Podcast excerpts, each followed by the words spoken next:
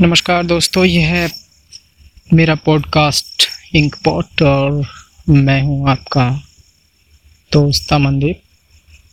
और हाजिर हूँ आपके लिए लेकर के अपने ही लिखी एक गज़ल नुमा चीज़। तो इस तरह से है। दिल कराहता है, दर्द अब मेरे काबू नहीं होते। दिल कराहता है दर्द अब मेरे काबू नहीं आते।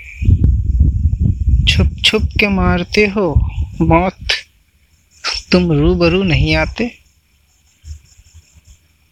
अय खुदा, मेरी कोई दुआ कबूल नहीं होती।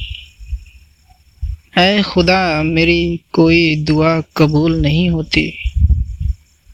लगता है तेरे दफ्तर में टाइम से बाबू नहीं आते। और मेरी गज़लों में मेरा ही दर्द है, ये नहीं मानते हैं लोग। मेरी गज़लों में मेरा ही दर्द है, ये नहीं मानते हैं लोग। शेर कहते हुए मेरी आँखों से आँसू जो नहीं आते। कैसा रिश्ता होता है बाप बेटे का? कैसा रिश्ता होता है बाप बेटे का, उनसे प्यार है, उनसे प्यार है, लेकिन माँ की ही याद आती है। ख्वाब में अब्बू नहीं आते।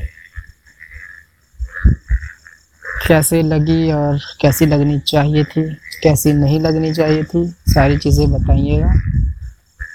आपके सराहना आपकी टिप्पणी, चाहे वो तीखी हो, चाहे मीठी हो, इंतज़ार रहेगा।